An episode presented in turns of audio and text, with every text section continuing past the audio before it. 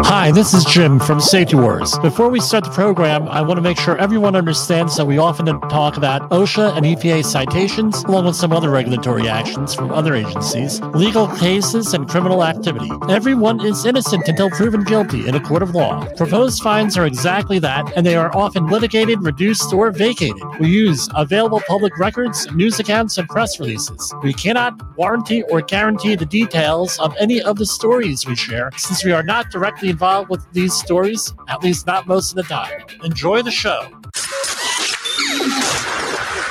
This, this, this, this show is brought to you by Safety FM.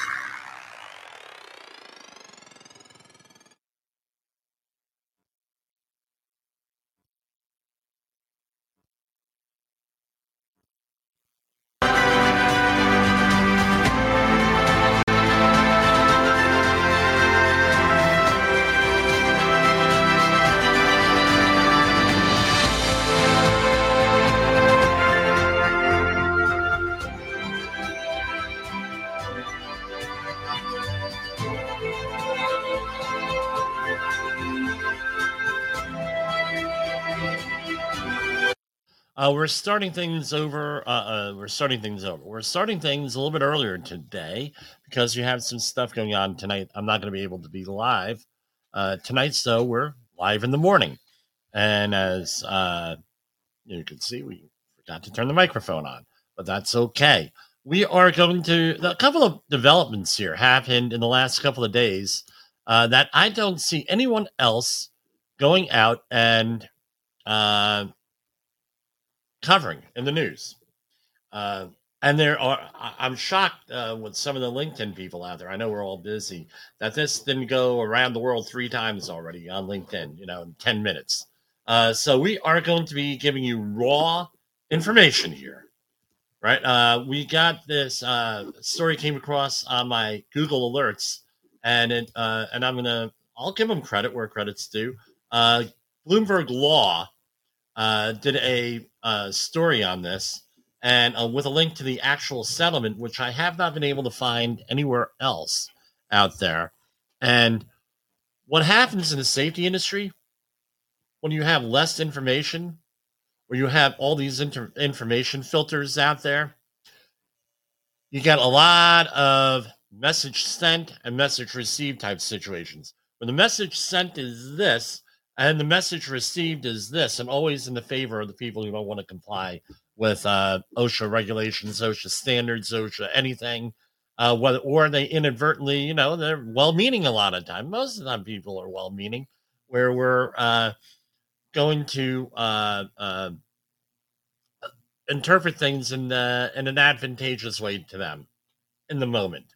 So we all know that based on uh, know all of our discussions here over the last, and it's going on 300 episodes, that uh, we have, uh, you know, all the different shenanigans and everything else that go on out there uh, with, uh, uh, you know, stuff, what people you got to deal with, all of the uh, uh, uh, nonsense, gaslighting, you name it, we got to deal with it here in the safety industry.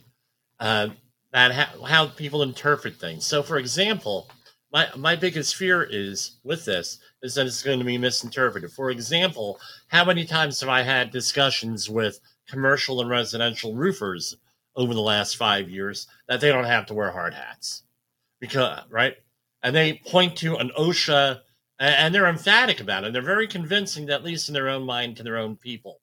And then, well, that goes to leadership issues, right, where they're able to influence people that they don't have to wear hard hats. And then you get into it. Well, you don't have to wear, and they hang their head on a letter of interpretation. What the letter actually says is you don't have to wear hard hats if, and I have my broadcast assistant here handing me a note. Okay, great. All right, thank you. That was an important one. Yes, we do have staff in the background. Uh, so we, no, we have. Let me get back up here. So you have uh, folks out there in, in uh, right. Uh, there's a, once you read the letter of interpretation from OSHA, it says you don't have to wear hard hats if you eliminate all overhead hazards. And then you start to point out to them, well, you have this overhead hazard, this overhead hazard, this overhead hazard. Oh, and by the way, one of the new overhead hazard, one of the new hazards to the head that has been recognized over the last few years is same level falls, where the hard hat, when you fall, the hard hat falls off and you hit your head. So I don't think you're going to eliminate all of those. And based on your housekeeping issues, I don't think that you're going to eliminate that. And blah, blah, blah. And you go on and on. So therefore, put on your hard hat. And we've had these discussions and they've been heated and they don't like them. Uh, uh, when we're working for the GC, this is what the rules are. And as we know, uh, basically, uh, OSHA regulations require that uh, essentially uh, when they're you know, uh, therefore the uh, fall protection hazard is one of them, and all different types of stuff. Fall protection standard, all different types of stuff on uh, hard hats. Now, this is going to be one of those because uh, what happened was the National Chimney Sweep Guild back in 2017 and 2016 when they were updating the walking and working surfaces standard for uh, the uh, general industry. There were they put everything out for comment, meaning they, meaning OSHA. And people commented, and they were the ones who commented, and they had some pretty legitimate comments. Uh, basically, the gist of them are, uh, and I'm going to inf- draw a couple of inferences here based on my experience with this industry, is hey, we're going to be going, uh, uh no, we're hired to do a job. We're getting paid usually less than a $1,000, right, for these jobs as a chimney sweep most of the work is done from the ground, meaning from uh, uh, the inside of the chimney in this house, right? And our work on the roof is incidental. Why are we going to be starting to install anchorage points and doing all this other stuff for what amounts essentially as an inspection in a lot of cases or very incidental work on the roof? It's really not feasible, and you can understand that. And they said the other thing is this our job is to work on chimneys. If we have to start drilling in stuff in the roof, right? Now we're not chimney people anymore. Now we are roof people, and now we're liable for any quote unquote damages, whatever you want to call them, uh, that we have or as a result of the work. So, what are we going to do here? And OSHA and them, they have been battling this out since, uh, I have the date. Uh, it was since April 8th, it was reported the first story, April 18th, 2017. So they've been going through this for over six and a half years, uh, essentially, on this. So all through the previous administration, and so much from the previous administration getting bad raps on OSHA stuff because they actually, you know, they actually fought this for how many years? I don't know how diligently, but they, you know, there was litigation here. And this deal came out. It was uh, reported today is Wednesday, December 6th. Uh, so this was reported yesterday by Bloomberg Law and with a link to the case. We're going to go through it. Now, what's my point? Now, this ruling has to specifically deal with anchorage points, right? Was one of the things. And it has some other things too we're going to go through.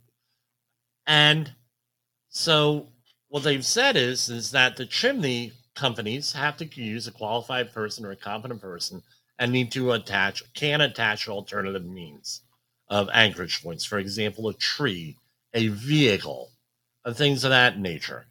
As long as it's done under the direction of a competent or qualified person. Great. Phenomenal. All right? That's what it is. How do you think that's going to be interpreted? And how's your work crew going to interpret it your work crew is going this is going to get filtered down. Maybe it'll hit some trade group, maybe on LinkedIn or whatever. Hey, it's not fair that this other industry has gotten completely exempt from this. Because that's what it is message sent, message received. Or the other one, I'm working for a chimney sweep company, therefore I don't have to have anything because we want a settlement from OSHA. That's how it gets received. So it's very important if you are a safety professional or another person involved in this stuff that you or training that you really go into what is going on with this thing. Don't consider it. Uh, you know, you can. You want to do something great? Share this video. where we're going to go through it. This way you don't have to. You can say some guy from Safety Wars went and uh, shared this with me, and we could get him on the phone at 845 269 5772, or we could go and give him an email at jim at safetywars.com and visit us on all of our wonderful social media platforms and there as Safety Wars or me, Jim Poesl. My name is here. I am the Safety Shock Jock. So, okay, self identified, but I've been called that, right? On there, right?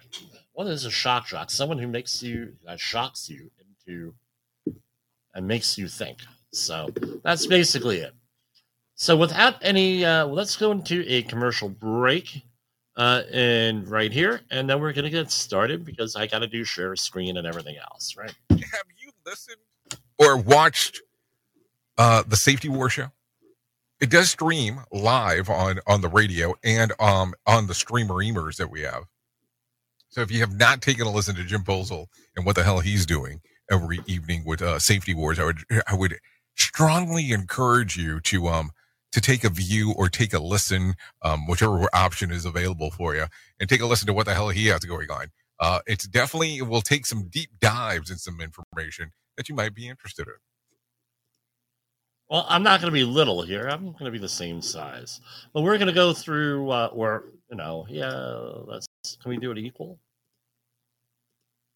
Yes, we can. We can do it equal here. Uh, so uh, again, this is a link to the case from uh, the link was from uh, Bloomberg Law, and here, come on, where is it? There it is. Okay. So, National Chimney Sweep Guild. This is uh, in the United States Court of Appeals for the Seventh Cur- uh, Circuit. National Chimney Sweep Guild et al., meaning that there were several other petitioners, and docket number 17 1087 versus OSHA. And uh, here we have it's a consent to motion to dismiss. Attorneys can tell you what that means, but basically, they have to. My understanding of the law is that the settlement is a, reached by both parties, and then it has to be approved by a judge somewhere on here. And uh, now, this some of the history behind the uh, court uh, on, uh, under the uh, settlement and everything else. They always give a nice history here. Again, I'm not an attorney. I'm not playing one on TV or the radio. The uh, court entered right on September 12, 2017, at the request of the parties and the Ned Stevens petitioners, whose petitions were consolidated with NCSG's and earlier resolved. The court entered an order suspending the briefing in this matter pending further court order of the court going on. And the last status report advised the court that the parties had negotiated a comprehensive settlement addressing all issues before the court. And going on here, and this was all dated uh, here through here and from the council. By the way, who's the attorney here? Uh, Lawrence P. Halprin, Keller and Heckman, uh, counsel for. Uh, why does that name sound so familiar? Is that hold on?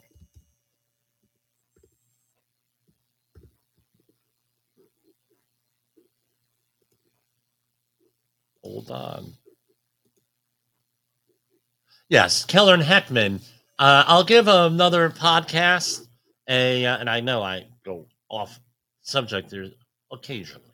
Uh, so Keller and Heckman, they have that their own pad, podcast, which I'm going to really recommend, which is OSHA 3030 uh, uh, podcast uh, with Heller and uh, Keller and Heckman. This gentleman is often on the air. I believe he's a co-host. Uh, Manesh Rath is listed as the host here. Uh, so uh, they're probably going to cover this case and and uh, right, and I'll let you know about it here. And old forward ground right. So the secretary and NS NCSG stipulate and agree as follows: National Chimney Sweep Guild, Sweep Guild stipulation settlement agreement incorporated by the reference attached going on 15 days. And OSHA agrees that they're going to send this out. Uh, NCSG will conduct outreach to chimney service industry and encourage uh, them to adopt fall protection practices described in the settlement agreement document those practices and communicate these practices to all their employees who perform covered tasks. The objective of having and communicating the documented fall protection practices is to enable the employees at the site being inspected, even if not owners or supervisors, to advise CSHOs uh, of their fall protection practices so appropriate inspection can be co- conducted without delay.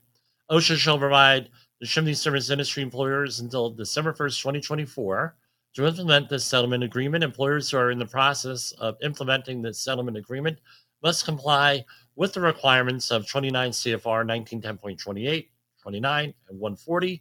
Those are all general industry. And OSHA shall uh, distribute this uh, agreement. So here is the settlement agreement.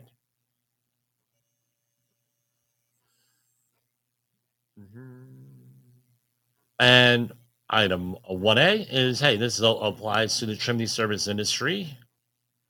Uh, and no, basically that's it. They do not apply and may not be used for any work and performed by an employer outside the chimney service industry. They do not apply to and may not be used for construction activities. So this is another catch point that we're going to have. Companies and people are going to say, well, this applies to the construction industry. Uh, uh, uh. And then my first question when I get this thing back, I said, well, did you have the OSHA outreach course? Yes. Well, then you know the difference, or they should have pointed out the difference between general industry and construction. Uh, no, they didn't. I don't know what you're talking about. It turns out that they bought their things on the street or they used an online program where they didn't explain that exactly like they're supposed to. The agreement identifies fall protection options that will be deemed compliant and going on. Now, this is the two big things, and we're going to go into the two examples that they give. The service industry shall be subject to all fall to the fall protection requirements under general industry 1910.28, 1910.29, 1910.140 as written. The anchorages identified in appendices A and B, right, selected and used by or under the supervision of a competent person per the specific criteria set forth in the relevant uh, appendix will be deemed to satisfy. There are two appendices here that we're going to talk about. The anchorages identified in appendices A and B selected by or under the direction of a qualified person in accordance with the relevant appendix and used by under the supervisor supervision of a qualified person or a competent person in accordance with the relevant appendix, which has part of the complete fall protection, maintain a safety factor of at least two. Right, so safety industry, you have a safety factor of at least two in many situations. Will be deemed to satisfy 1910-140 C13-2.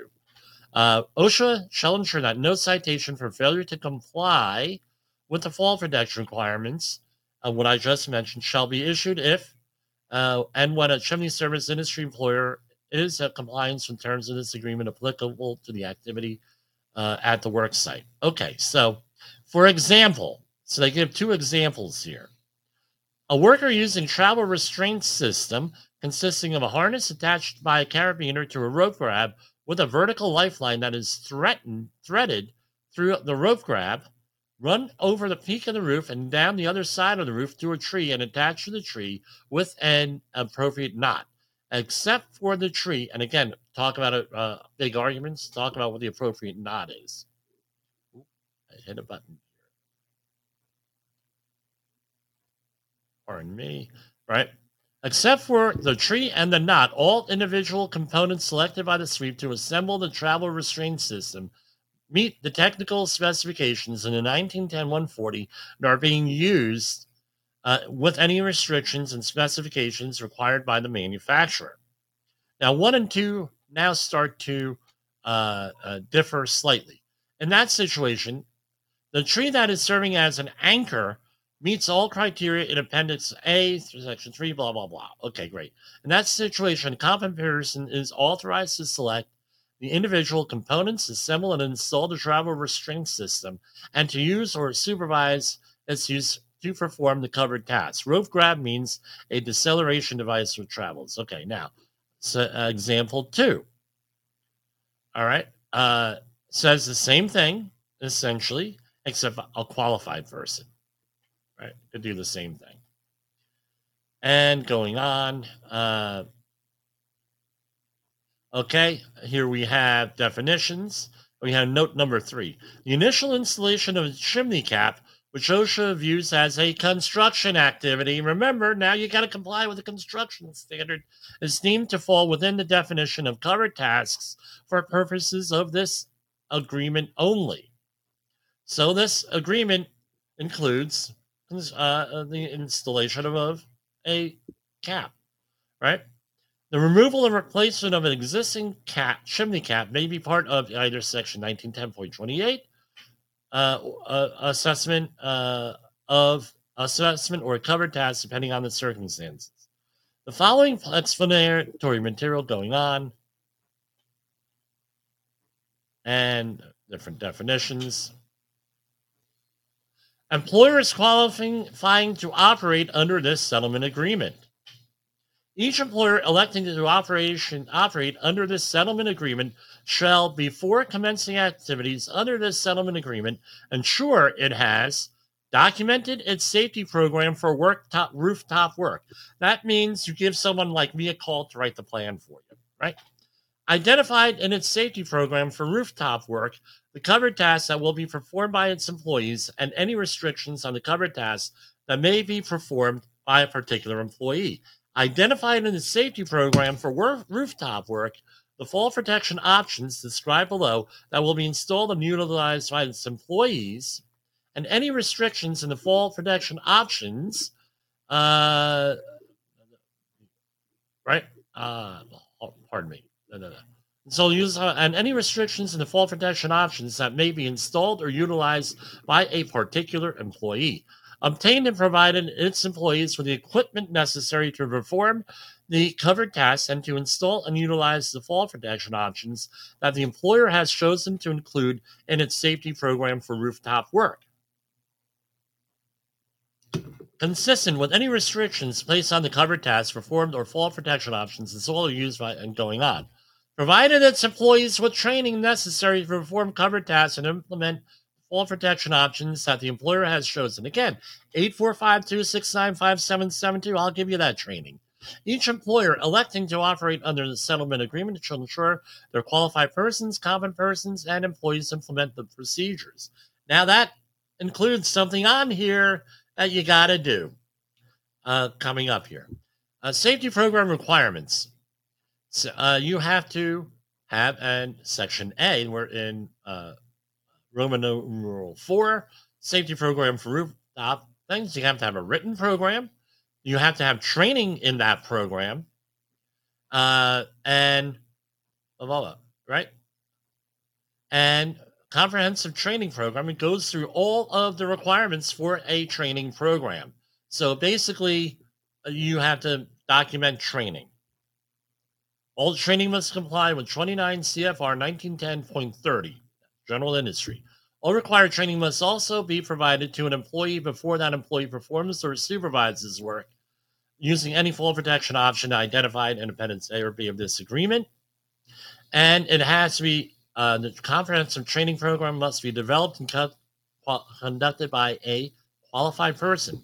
And the program must include a written certification by a qualified person that the program complies with this agreement. So if you are giving uh, training to these folks, you better make damn sure that you are a qualified person. And how do we make sure that that happens? A qualified person means a person who, by possession of a recognized degree, certificate, or professional standing, or who, by extensive knowledge, training, and experience, has successfully demonstrated the ability to solve and resolve problems relating to the subject matter, the work, the project, or the project within the scope of this agreement.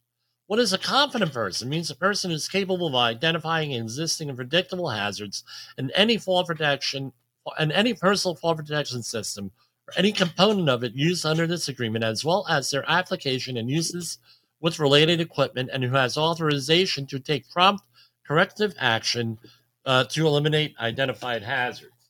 Now, I have, and let me cover up the client name here. We've developed this to help you identify your competent person and what their duties are and to assign them. It's got to be in writing, guys. If it's not in writing, bad things happen when this one, especially if you're in a state like New York, because then guess who becomes the competent person? The owner or the foreman, depending on or the supervisor, and uh, things go pretty much go to Guvno after that. Okay, each employer electing blah blah blah. We already mentioned this. Safety program requirements, right? You have to have it uh, the uh, program and everything done by a qualified person, qualified individual. And it gives you the outline. This is all pretty standard fall protection stuff. The uh, C, uh, the safety program for rooftop work must include the following requirements for covered tasks. It has to have what? A written fall protection plan based on a hazard assessment. Hazard assessment. And a competent person has to do a hazard assessment. Again, this has to be done in writing here. Every job, I, I imagine this would be able to take, uh, uh, could be done on a checklist. Not that we're big fans of checklists here because they're very confining and they're only focused on certain things, but probably could do on a checklist or a field plan that we can help you generate. Going on in here, at least one of the workers installing or supervising the installation of fall protection must be a competent person. At least one of the workers using or supervising the use of fall protection person or fall protection system must be a competent person. So, competent person has to be there, either supervising or using. A qualified person must uh, design any fall protection system used under this agreement that is not installed and used per the specifications in this agreement or installed and used in a manner for which the system was designed. The same individual may be both a competent and qualified person. The circumstances require the participation of a competent and qualified person. That requirement is satisfied by one individual meets the requirements of both definitions. So you can be both. Work on covered tasks. So you have to have it uh, what the covered tasks are with this. You have to have weather, and you also weather conditions that you're allowed to work under, what your uh, uh, control steps are, what your you have to have a prompt rescue with this. Now, this is the important thing. Let me see if I could zoom in um, on this. How does this look? All right. We're going to zoom in on this one. Here. Employers shall ensure Unannounced safety spot checks are performed and documented. Each worker engaged in covered tasks under this agreement shall be spot checked for compliance with this agreement a minimum of once per year. So, what does that mean? That means that you better, you know, we have these things called smartphones, right? You might have heard of them. And smartphones right? You might have heard of smartphones, and smartphones have what is called a video recording feature on it. And they also have body cameras, which all of my people are, have body cameras because we have issues with people threatening our lives and everything on sites. So, yes, and then they, they oh, I never threatened his life. Oh, yeah. yes, again, uh, employer enforcement investigations and retraining, right? So you have to have spot checks. I would recommend that they're videotaped. Some attorneys would say no, but at least videotape I'm saying there's proof that you were there. Take photos, paperwork, something. Often, uh, as an attorney recently called, told me, he said, "Look, videotaping shit could go both ways, Jimmy. That's the way it is." I said, "Oh, okay, I can see where it could go both ways." So just think of no, you don't want this to be like the TikTok. And then often what happens is when you videotape things, things always end up on TikTok, Instagram, or somewhere else. And then, you know, before you know it, you have an issue. Employers shall take immediate action to correct any observed or reported violations in this agreement and retrain employees as required. All retraining shall be documented. Employers shall conduct investigations into any observed or reported incidents or near misses that involve falls from height. This investigation analysis of causal fashion factors shall be completed within two weeks of the incident. Employers must implement appropriate changes if necessary to prevent similar incidents in the future and must be documented and must document such changes. Now, uh, assessments under this. Pursuant to 1910.28, with one exception, fall protection is not required when employees are inspecting, investigating, or assessing workplace conditions or work to be performed prior to the start of rooftop work, or two, conducting a good faith inspection, investigation, or assessment of workplace conditions and the rooftop work that was performed to confirm all rooftop work has been completed. So, what does this mean? Before you start the work, do an inspection, okay, do an assessment, blah, blah, blah, blah, blah, uh, assessment of workplace conditions. And number two, to make sure the work was done properly. Right?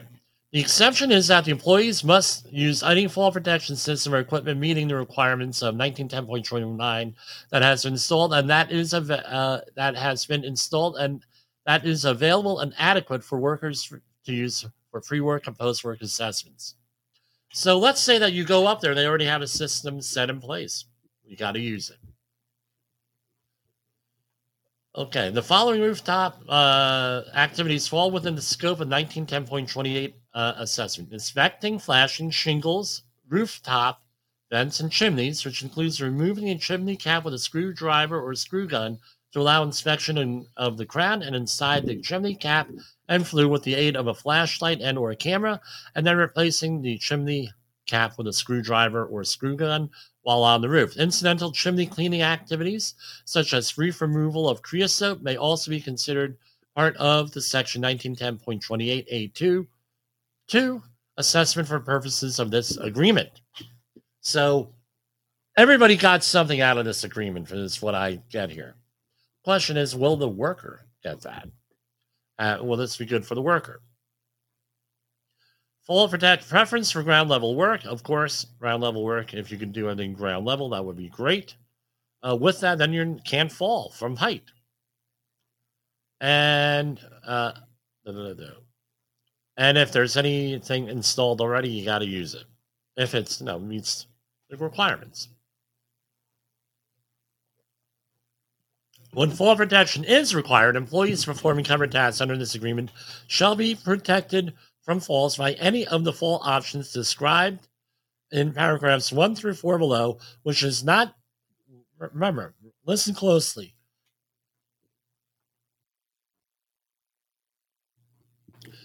Which is not infeasible and does not create a greater hazard pursuant to OSHA uh, Safety and Health Review uh, Commission case law and may not and may use a combination of these options. A fall protection aid may be used by an employee to prevent a fall while traveling to or from a covered task or while setting up and removing the fall protection option that will be used while performing the covered task. One, pardon me.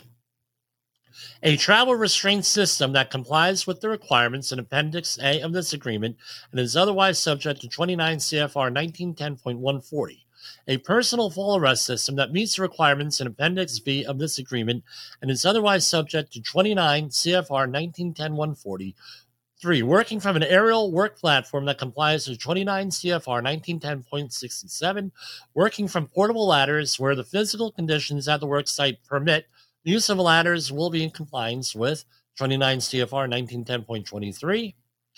Note, employers shall ensure that employees move ladders from location to location around the work site as often as necessary to safely assess the areas where work is to be performed. In other words, you don't put it on one piece of the roof and then uh, leave it there, and the roof is like 200 foot long. Don't think that that happens. I guess I've seen that, right? And uh, Additions, modifications, and updates to the fall protection options described in paragraphs 1 through 4 above that we just read that are designed to make them safer or more efficient while providing substantially equivalent protection may be requested by NCSG but are permitted only after consultation with the OSHA National Office. Directorate of Enforcement Programs and receipt of written approval from OSHA. Now, I recently had a client have an issue because they were at a trade group and the trade group said that they don't have to have SDSs because they're in an exempt industry or whatever, exemptions and everything else. OSHA had a different point of view on that. We'll leave it at that. Uh, yeah, you do have to have SDSs. So be careful here with this paragraph here. If you're going to deviate from these four things, you have to ask for a consultation from OSHA on that. And it, it has to be in writing, written approval, meaning that you're going to have to have likely, I'm not an attorney, but my understanding is an uh, assistant area director or someone who's like officially designated to speak from o- for OSHA. Not necessarily. I'm not saying anything against them. The compliance safety uh, uh, experts and the compliance officers and everything else, right? I, my my understanding is that you don't have to. That they are not really allowed to make uh, decisions on policy, official policy. However, field conditions, they are given some leeway and things of that nature, which they pretty much, you know, my experience, they, they use pretty uh, well. I mean, pretty judiciously. And they're very, you know, no, they're, they're, they tend to be reasonable people with this stuff. But anything official, right, according to the agreement, you got to get a consultation. And you can usually call for an on site consultation from OSHA uh, with that, right? Uh, and uh, they like doing that. Believe me, they like helping you. They, they like helping people. They don't want, want, to go out there and start writing fines and citations. They will want to help people, and you know you're showing good faith effort here. So, uh, exception to the fall protection requirement for chimney and chimney cap insulation only. So this is only for chimney caps.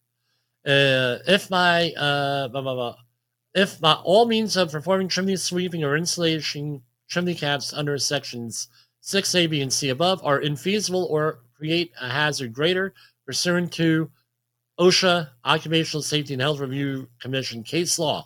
Meaning you cannot say, you know what, that's infeasible. Okay, it's infeasible. Break out the case law book.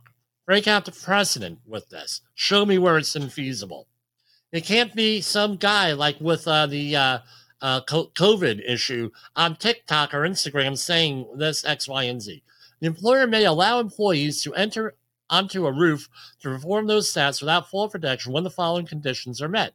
One, a competent person has determined by visual inspection that the work surface is in good condition and capable of supporting the employee. Employees shall not enter into any portion of a roof where the roof pitch is greater than 4 inch 12. Employees shall keep their centers of gravity low whenever walking on or working from the roof, and meaning you're going to be on your hands and knees which is the old way of doing things, BO way, before OSHA way. An employee shall take an access path to minimize his time spent within six feet of the edge of the roof. That's the whole thing with moving the ladder around. Appendices. Now, I, what I would do with this, if I was going to go, because OSHA doesn't like to con- contradict itself usually, if I was going to call for an on-site consultation, uh, even uh, in the construction industry, I would try to use this kind of this document here.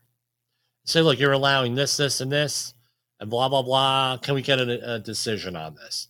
This might be a good uh,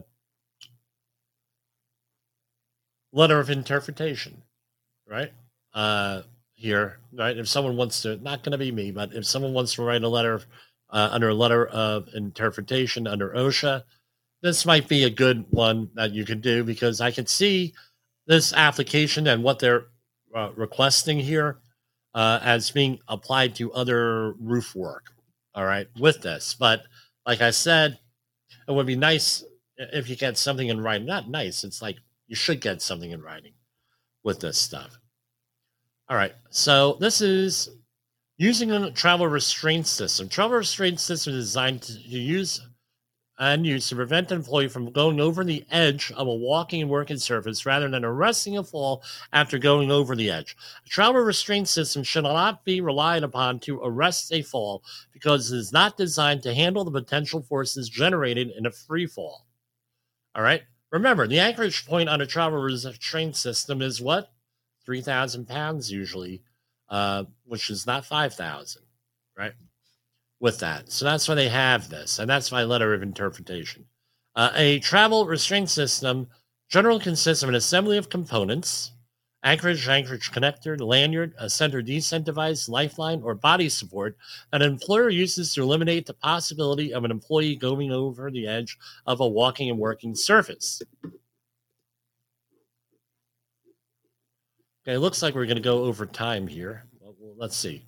Uh, here uh, for the uh, Safety FM broadcast. Except as provided in this agreement, use of a travel restraint system shall be subject to all applicable conditions. And uh, a uh, qualified person may, in the exercise of his or her knowledge, training, and or experience, determine that some of the criteria listed below may be performed. So here we have a chimney-based travel restraint system.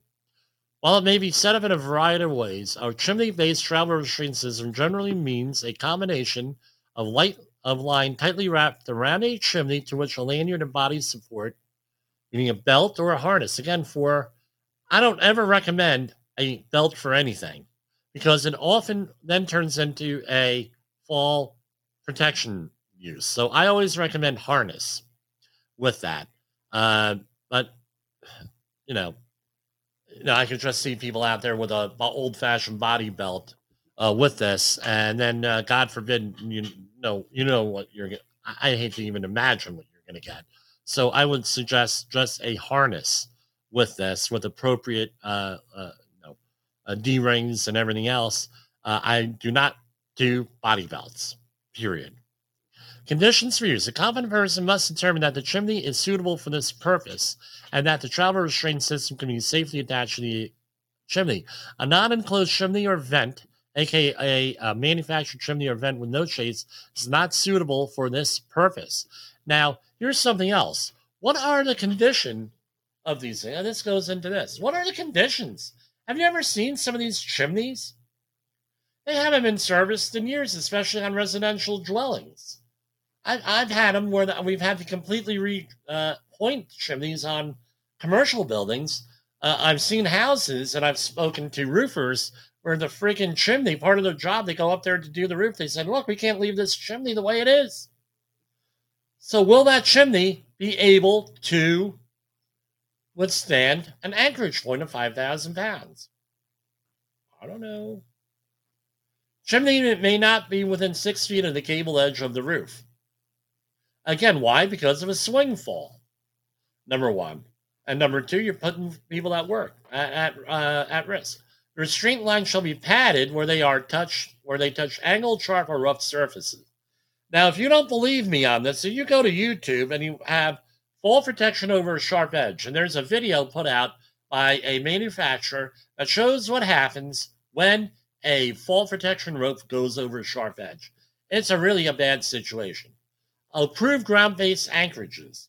Now, this would be where uh, I would, if I was a another roofing contractor, I would probably write to OSHA and ask about this to get a letter of interpretation. It's like begging for a uh, letter of interpretation here.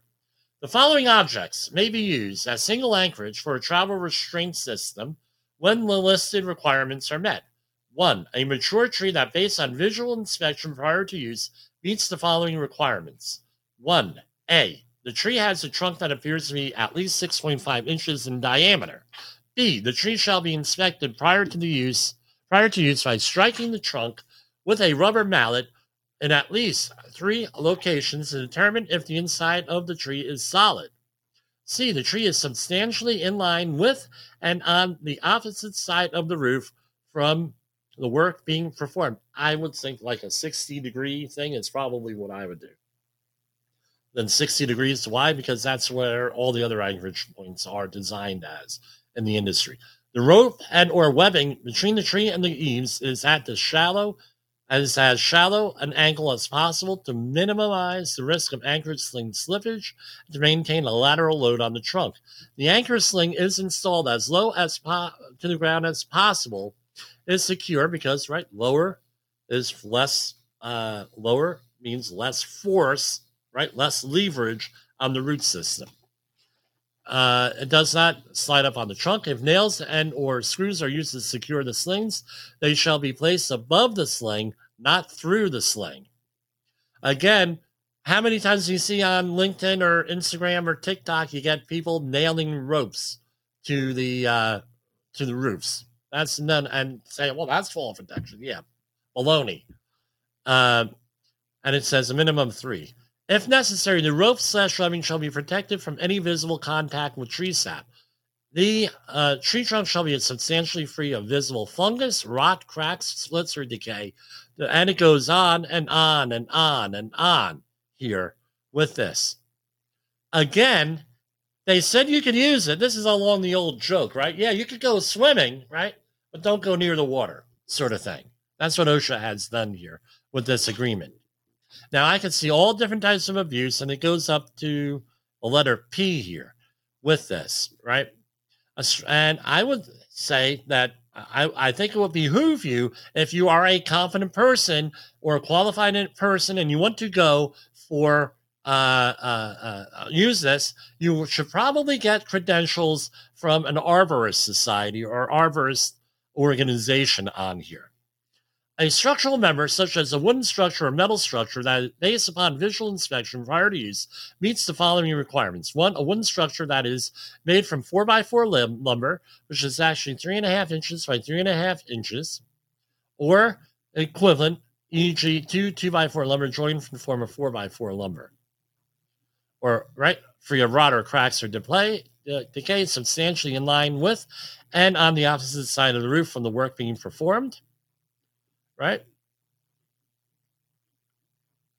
A metal structure that is solidly connected goes on and on. Now, you can uh, look this up. A vehicle that, based on visual inspection prior to use, meets the following. And know what? I better.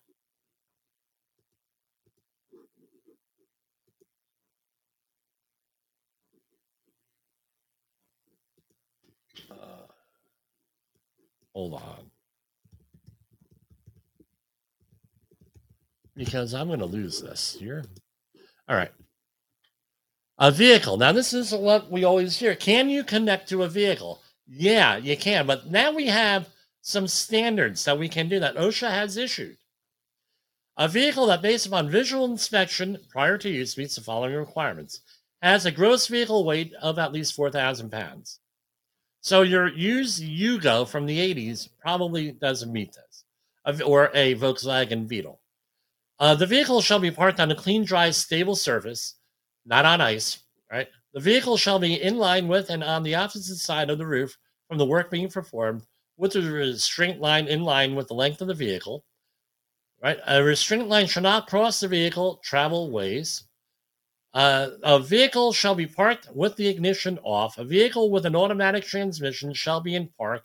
A vehicle with a manual transmission, which they still make, by the way, shall be in gear. The vehicle shall have a parking brake set, wheels chocked to restrain movement, and the vehicle in both directions. So, what does wheels chocked mean? You go out and you get the real wheel chocks, not like the brick that you found on the side of the road. The keys to the vehicle shall remain, remain with the worker performing the roof. This is like a lockout tagout situation.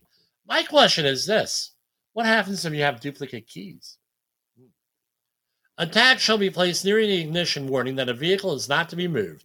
The restraint line shall be connected to the approved connection points on the vehicle. Okay, try to figure that out. All right. And shall be padded when they touch angled, sharp, or rough surfaces. The only approved connection points that are following are the following one, around wheels. Two, through openings and rims. B, pillar. A, frame. And five, axle. Axle. Four frame, five axles. So let's go through that again. Around the wheels, through the openings and the rims, through a B pillar, a frame, or the axles. All right, that's what it has to be. Again, all of this stuff in writing Roof travel restraint systems using non-penetrating roof a- access. A non-penetrating roof anchorage is one that secures onto a suitable component of the roof, but is not nailed, screwed, or bolted to the roof. Uh, so there are different systems out there in cases where a system and its components are assembled, installed, and used in a manner consistent with the manufacturer's instructions, specifications for their use, and in accordance with their intended use. Meaning that you cannot just go out and buy this stuff off uh, that place that uh, is named after a river online. All right. You have to actually go to the manufacturer, buy it, or if you buy it from that place that I mentioned, you have to have some type of real training with this. And this is where people fail is they don't read the instruction manual. I know how to do this. This is the way it must go. They don't read the instruction manual, and then guess what happens? Bad things happen. The system may only be relied upon to provide fall protection while performing the work where the location and characteristics of the work is, and the roof slope uh, uh, right? And won't dislodge and the anchorage point. The roof slope is not more than the slope for which the system or its components are rated by the manufacturer. Again, get training on that equipment, read the instruction manuals. Personal fall arrest systems. Let's see what's different here. This looks like all of the uh, normal sub for general condition. Rooftop personal fall arrest systems are in Appendix B right? A non penetrating roof anchorage is one that secures onto a suitable component of the roof and is not nailed, screwed, or bolted to the component. In cases where a system or its components are assembled, and sold and used in accordance with the manufacturer's instructions and specifications for their use, and in accordance with their intended use, a competent person may assemble, install, or use the system or supervise the system's installation or use. Otherwise, the determination that, it, uh, that the system is safe and appropriate to use as a personal fall arrest system under the circumstances at the site must be made by a qualified person. The system may, right? So you have to have, right? You read the instruction and a competent person uh, installs, or a qualified individual has to go and make a call as to whether it's appropriate or not. The system may only be relied upon to provide fall protection while performing the work, where the location and characteristics of the work and the way the non-penetrating roof anchorage is installed will not dislodge the penetration penetrating roof anchorage. Roof slope is not more than the slope for which the system or components are designed. Appendix C, non-exclusive list of covered tasks. Following is a non-exclusive list of covered tasks. These tasks are only covered by this agreement to the extent that they fall in. So everything that I mentioned here is only under these things related with chimney sweeping, insulation, remove and replace chimney covers or caps, waterproof or painted chimney, repair chimney crowns, repair chimney chase, repair grouted and or mortared joints, replace chimney liners, replace broken or missing clay chimney liner tiles, replace broken missing masonry units, repair flashing, repair roof flue or mechanical exhaust vents, replace shingles. The term cover task includes any other similar chimney maintenance or repair tasks that do not constitute uh, uh, construction. In some situations, the only practical means of assessing this is in uh, against specialist access tasks in some situations, the only practical means of assessing the top of the chimney to perform a cover task is by placing the feet of a portable ladder on the surface of the roof and leaning it against the chimney. In those situations, two types of ladders may be used.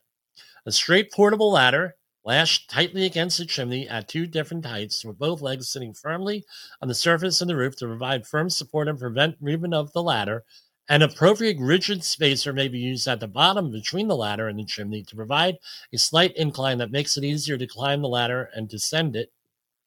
Using foldable portable ladder with back legs lashed tightly against the chimney at two different heights and from both front legs sitting firmly on the surface of the roof or a level platform designed for this purpose in order to provide firm support and prevent movement of the ladder.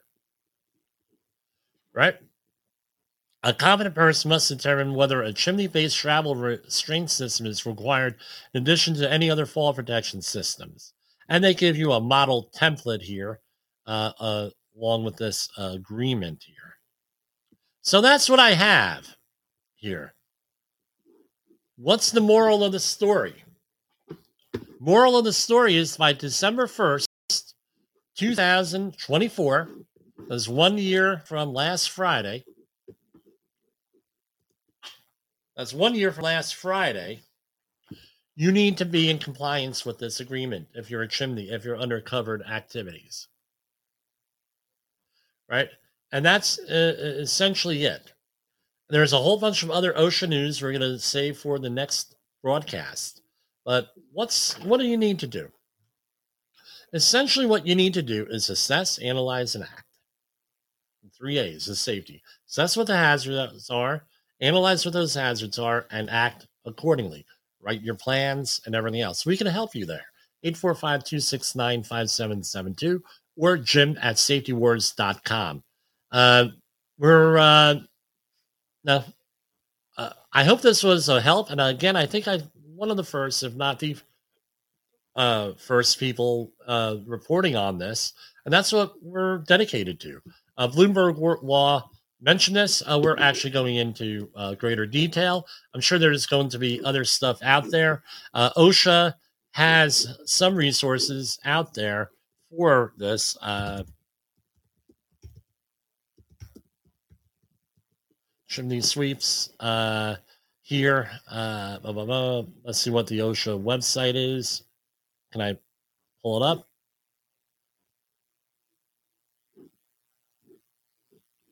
And not really. There's some case studies, but OSHA does have some stuff associated with uh, chimney sweeps here, uh, and all different types of accidents out there with uh, uh, that are associated with this work. And again,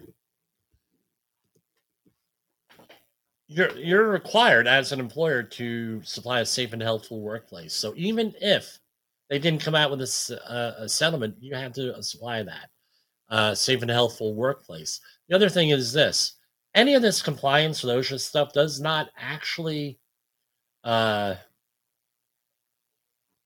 exclude or mean that there is that uh, you can use this as an excuse if someone dies. I was not following the OSHA regulations.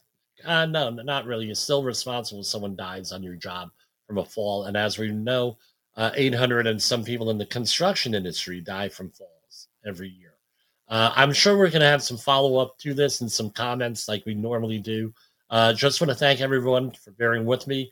Uh, we went through a very deep dive on this, and we're uh, uh, we're on this. We're on this with this. Uh, I'm now. Please share this to any chimney sweep companies that you know of um, with this, and and inform them of this stuff. So uh, for Safety Wars, uh, this is Jim Poesl. We're going to go right on to through our conclusion, our outro. Isn't that what they call it, right? You have an intro, you got to have an outro. And uh, we'll see you back here on your next uh, Safety Wars program. Hold on.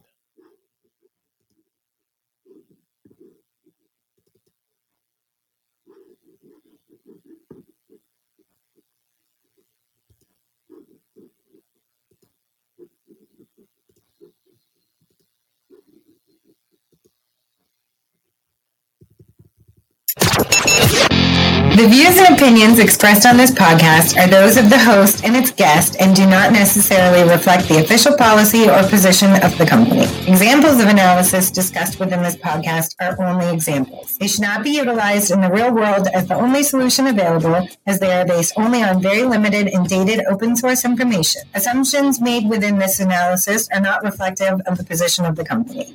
No part of this podcast may be reproduced, stored in a retrieval system, or transmitted in any form or by any means, mechanical, electronic, recording, or otherwise, without prior written permission of the creator of the podcast, Jay Allen.